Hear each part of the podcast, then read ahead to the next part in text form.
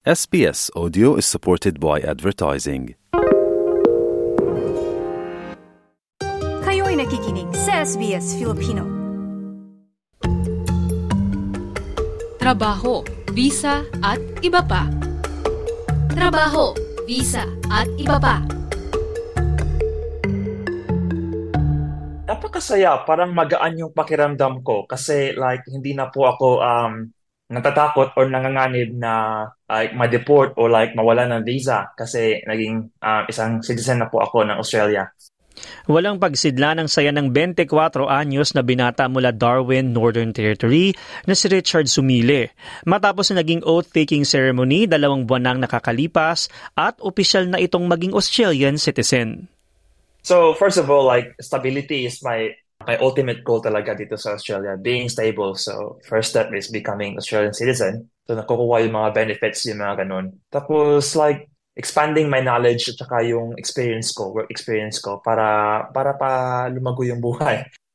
Kuwento ni Richard, naging madali ang citizenship test pero aminadong kabado ito dahil sa paghihintay at kung matutuloy ba o hindi ang kanyang pagiging citizen. Ay, yung exam napaka-easy lang kasi 20 questions lang po eh. Tapos minibigyan kanila ng module para pag-aralan. Napakakaba po, like nangangamba po, like at the same time exciting. Kasi I'm not sure, oh, maghihintay ka pa. Tapos yung feeling na, uy, magiging citizen na ako. Anong gagawin ko sunod? Anong, anong, anong, ano nang next chapter ko after nito kasi magiging citizen na ako. At the same time, nangangamba din kasi like, you know, I'm not sure kung I'm gonna get this or not. Sa pagbabalik tanaw ni Richard limang taon nang nakalipas, tila ayaw nitong mag-migrate sa Australia sa edad na 18. 2015 kasi nang mapunta sa Australia ang kanyang ina na nagpakasal sa ngayoy kanyang stepfather na isang citizen at kasama ang kanyang ngayoy walong taong gulang na kapatid.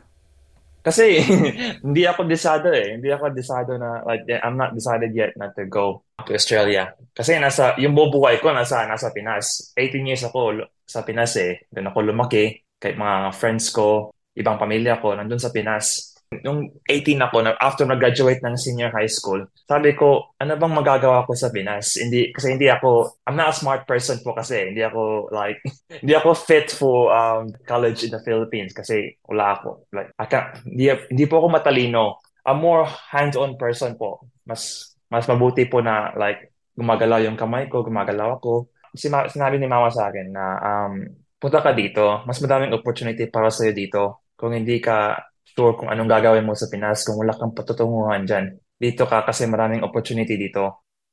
2018 nang magdesisyon si Richard na gusto na niyang manirahan sa Australia. Dito, isinumite ng kanyang inang aplikasyon na Child Visa Subclass 101 na kung maaprubahan ay permanent resident na ang magiging estado pagdating sa Australia.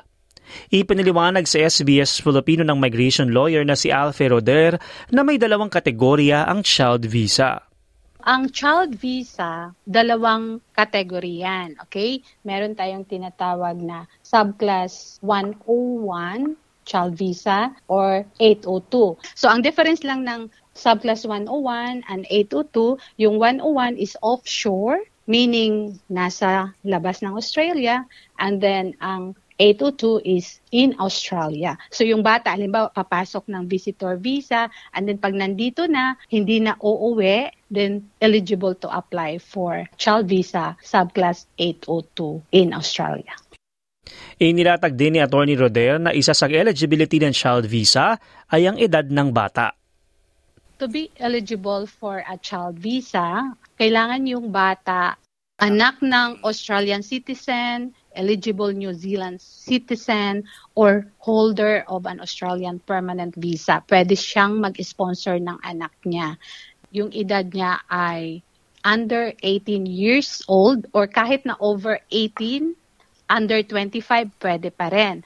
Pero kailangan full-time student and financially dependent sa parent. Kailangan din na hindi siya employed and then not married, so single, and wholly and substantially dependent sa sa parent.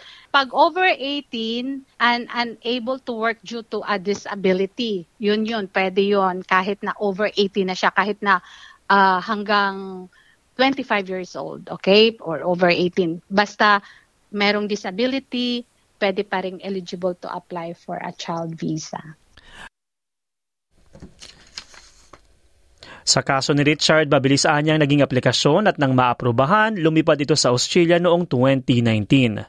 Bagaman masayang makapiling ang pamilya, takot ang unang naramdaman ni Richard nang tumungtong sa Darwin. Takot po, takot. Kasi sila nanay lang po yung nandito eh. Wala akong ibang pamilya.